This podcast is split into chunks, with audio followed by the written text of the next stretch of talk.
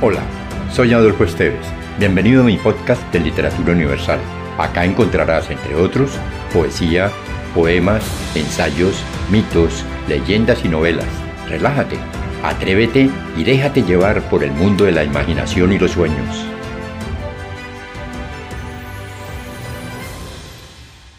Otoño, de Carlos Martín. Arregla los papeles. Ya es tiempo. No temas el rigor del invierno. Aún hay fuego. Arde un rescoldo de amor y al fulgor de la tarde nacen aún los besos, los poemas. Después de todo, mira, no importa, hemos vivido al borde cotidiano del asombro, una mirada basta, la voz con que te nombro basta para olvidar la muerte y el olvido.